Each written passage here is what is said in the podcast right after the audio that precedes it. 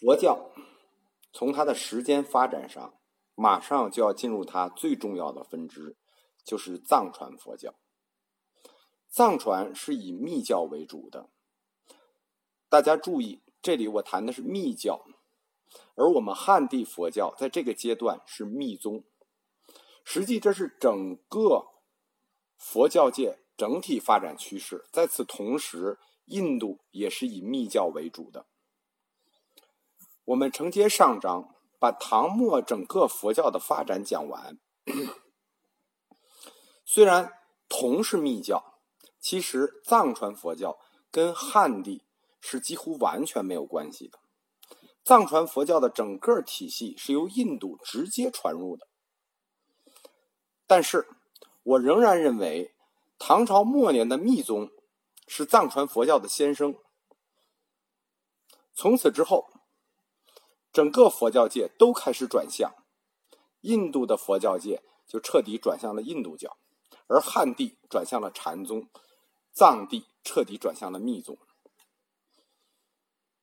其实密宗的经典传入中国内地的时间是很早的，多属于真言咒语，或者我们叫它陀罗尼总持。在前面的课里我们提到过，说除了经律论之外。实际还有咒，比如像紧箍咒，但后来为什么不传了？其实在这之前传了很多。西晋到东晋期间，翻译引入中国的陀罗尼有二十余种，比较著名的《大灌顶经》《大孔雀王神咒经》《晴雨经》《咒小儿经》，这个今天还能看到这个译本的。南北朝以后，传播咒术的中外僧侣可以说绵延不绝，因为它是有现实的社会需要的。咒术的应用范围很广，比如说息灾、求降、治病、驱鬼、祈雨，基本上咒语是无所不能的。这些咒语，我们统称它们为杂密。杂密，它在内容上。跟中国的道教和儒术、一些民间的巫术、占卜很多地方是相通的。它在杂密在中国的流传过程里，它带有强烈的一种本地色彩。因为在这个下层、这个备受苦难的群众中啊，咒语这种东西是一种最廉价的消灾去病的手段。它从道教和其他中国本土民间信仰一样非常流行，以至于我们后来在研究的时候，在宗教实践上甚至很难把它和一些本土的法术区别开。但在中国的整个佛教史上发挥作用并形成一个宗派，就是把密教引入殿堂的，是唐初的开元三大士。唐太宗的晚年，他非常迷信，大家都清楚。像这种唐宗宋祖，到了晚年，他都不想死，他就像这个胡僧求这个不死药，最后吃错了，暴死。高宗也一样，也是他当时唐高宗让法师玄照去乌长国求药。这个乌长国在中国书上是说是一个专出长生术的地方，这个地方有一个著名的大师，就是。藏传的莲花生大师，因为这种长生的考虑呢，初唐所有的大译家，就这四大译家，他们都翻译过密教的典籍，这是一种真实的需求。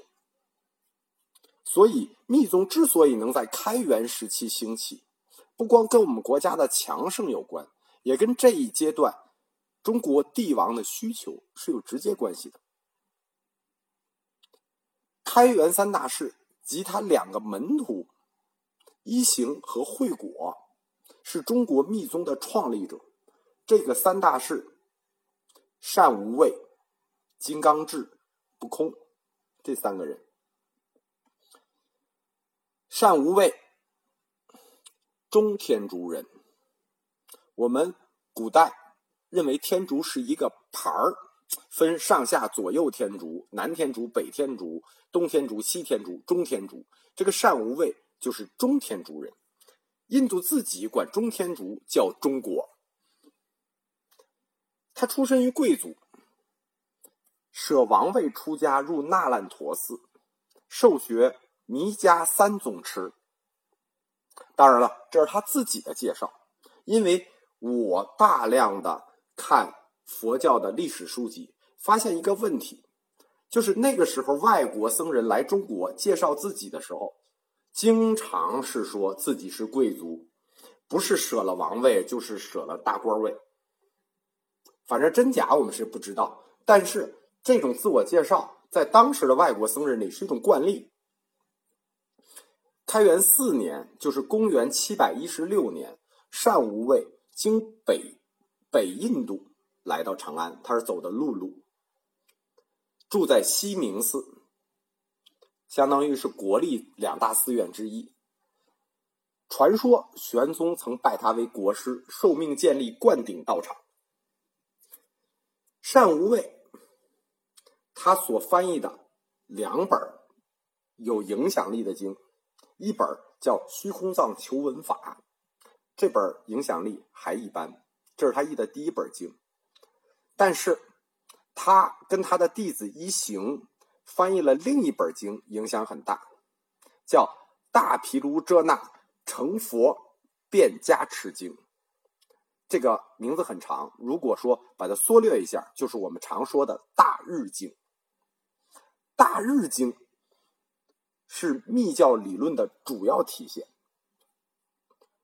它是密教胎藏部分的根本经典。我们要注意一下，胎藏是什么意思呢？实际是。如来藏的蕴含的意思，而《大日经》就是体现了这一部分理论。开元三大师的第二个人叫金刚智，他也是中天竺人，出身婆罗门，那又是个贵族，自幼出家，广学中观瑜伽，后专行密教。这在当时这个时代的印度是一个趋势，就是这些高僧最后都要走到密教上。开元七年，就是公元七百一十九年，在单无畏来华三年之后，他经狮子国抵广州，次年入洛阳，再入长安。他走的是海路，经狮子国是什么意思呢？就是他是从印度出发，走海路经斯里兰卡到广州，然后从陆路到了长安。据说唐玄宗也拜他为国师，住在慈恩寺。这两大国立寺院嘛，善无畏住在西明寺，他住在慈恩寺。他也造毗卢遮那塔，这个毗卢遮那就是日光佛嘛。广弘密教也是建立曼陀罗场，立坛灌顶。他和不空，就是开元三大师的第三个人，以及一行，译了《金刚顶瑜伽》。中略出念诵法，我们也简称叫略出念诵法。这本书，它来自于，就是它是一个缩略本，它是一部大经的一部分，或者说是核心部分，是一切如来真实摄大乘现正三位大教王经的一部分，简称略出念诵法。金刚智译的这本略出念诵法。是属于金刚顶部的根本经典，也是密教理论的主要体现者，或者说是密教实践的主要体现者。我们翻回头来看一下这两个人的贡献：善无畏，他翻译了《大日经》，彻底呈现了密教的理论；而金刚智翻译了《金刚顶经》。呈现了密教的实践。这个时候发生了一件有意思的事情，就是开元二十九年，皇上命令金刚智你回国。什么原因我们不知道，就是突然命令他回国，结果他没出洛阳就死了。大家知道，历史上密教僧人没有好下场的很多，比如谭无琛。三大士里头，活动能力最强的、影响地域最广的是不空，是第三个人。不空，他不是印度人，他是狮子国人，就是他是个斯里兰卡人。他在爪哇这个地方遇见了金刚智，当时爪哇这个地方叫做奢婆国，就是金刚智。来中国的路上，在奢婆国停留，遇见了不空，于是他就跟着金刚智来到洛阳，参加他的易经活动。他这个出身没有三大士前两位好，学养也没有前两位好，但是他的情商远远超过前两位。开元二十九年，我们说过，金刚智和不空，就是不光是金刚智被遣回去，因为不空是跟着他来的，他也被遣回去，被命。回国，我我多次研究这段历史，我很怀疑，就是密教是参与了高层的一些政治活动。金刚智死在了洛阳，但不空就回到了斯里兰卡。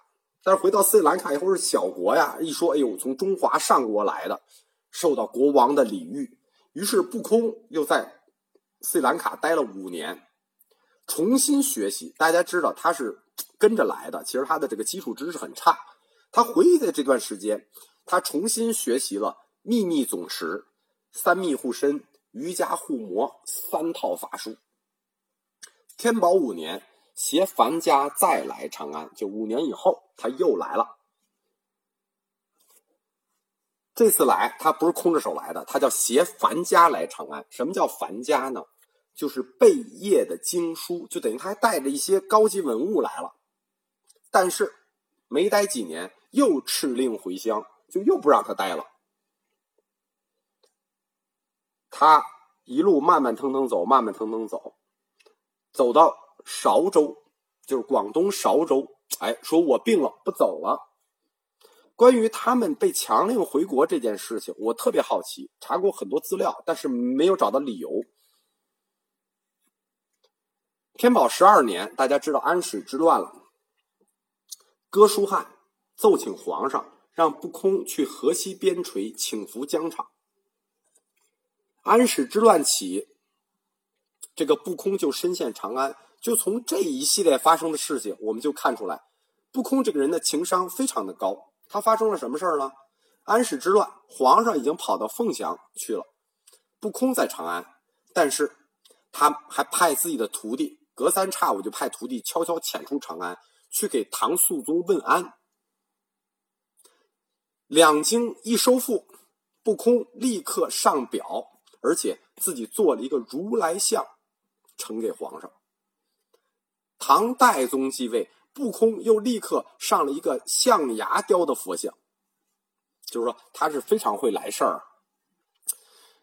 这个经过这种战乱，他身陷敌营。还这种隔三差五的来献忠，皇上觉得这个外国人还是不错的啊。于是永泰元年就授不空进鸿胪寺，次年让不空进五台山传法，在五台山修建了两座寺庙，今天还有，就是金阁寺和玉华寺，这两个寺庙都是密教的道场了。大历九年，不空卒。代宗，代宗是非常信任不空的啊，为他专门停朝三日，追赠不空为司空。不空，他跟金刚智是一个学系的，也是研究金刚顶经的。但是，我们要看一下这两部经书真正译出来的这个幕后的。推手是谁？因为这些人都是外国人，来中国待了几年，他们怎么可能就译出这么大的经书来呢？重要的两个人，一个是一行，一个是惠国。一行和尚在中国历史上非常有名，他俗姓张，是河北巨鹿人啊。他少年的时候，这个人很聪明啊。他少年的时候就去嵩山先学禅，后来去天台山国清寺去学算术，后来又去湖北当阳，就是我们知道神秀那一支去学律。当单无畏来到长安的时候，一行就跟随他受了胎藏法，帮助单无畏翻译了《大日经》。不光是翻译了《大日经》啊，一行和尚注写了《大日经书》，就是做了解释，来阐述密宗的理论。这本《大日经书》后来就是密宗理论最权威的一个解释著作。等到金刚智来华，就是三年以后，一行这人特别好学啊，就有什么学什么。他又跟着金刚智学陀罗尼密印，又帮助金刚智。译了《金刚顶经》，这个人的水平就很高了。但是他水平高还不止体现在这儿啊，因为一行和尚在中国科技史上有非常重要的地位。他经过多年的努力，完成了一套隶书。你知道，中国古代这个最高级的数学就是做隶书。这本隶书叫《开元大眼历》，五十二卷。后来中国就使这个，就自开元以后就使这套隶书《开元大眼历》。死后，唐玄宗谥号他为大慧禅师。为什么这本《开元大眼历》这么强呢？是因为在这之前，中国人使的是林德历，就唐朝的时候人使的是林德历。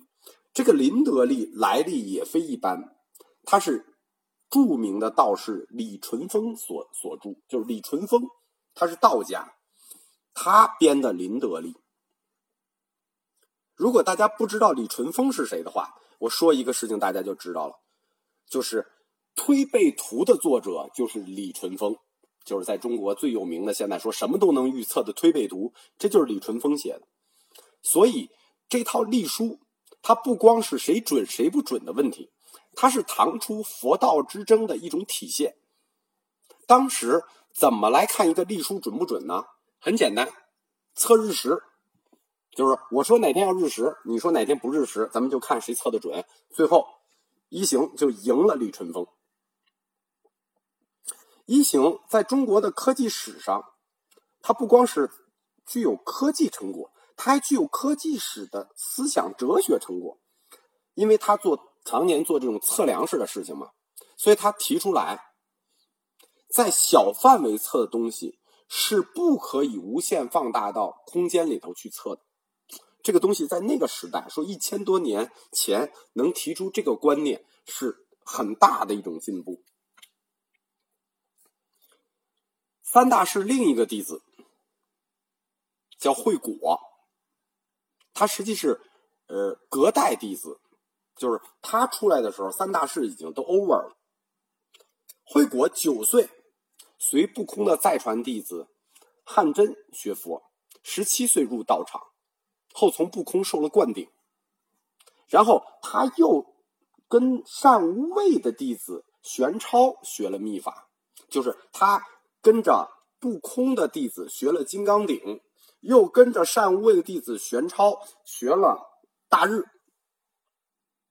所以当不空去世之后，你看这个人已经身兼二学了。当然，本身他也是就非常的这个，就是就是佛智非常的好，所以他身具善无畏和不空两家之长，就把金刚界秘法和胎藏界秘法融合在一起了，建立起一种叫金胎不二学说。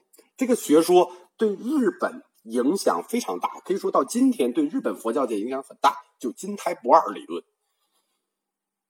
不空死了以后，惠果成了第一位传法舍离，弟子很多，就是他一个人继承两家嘛，有点像近代那个虚云似的。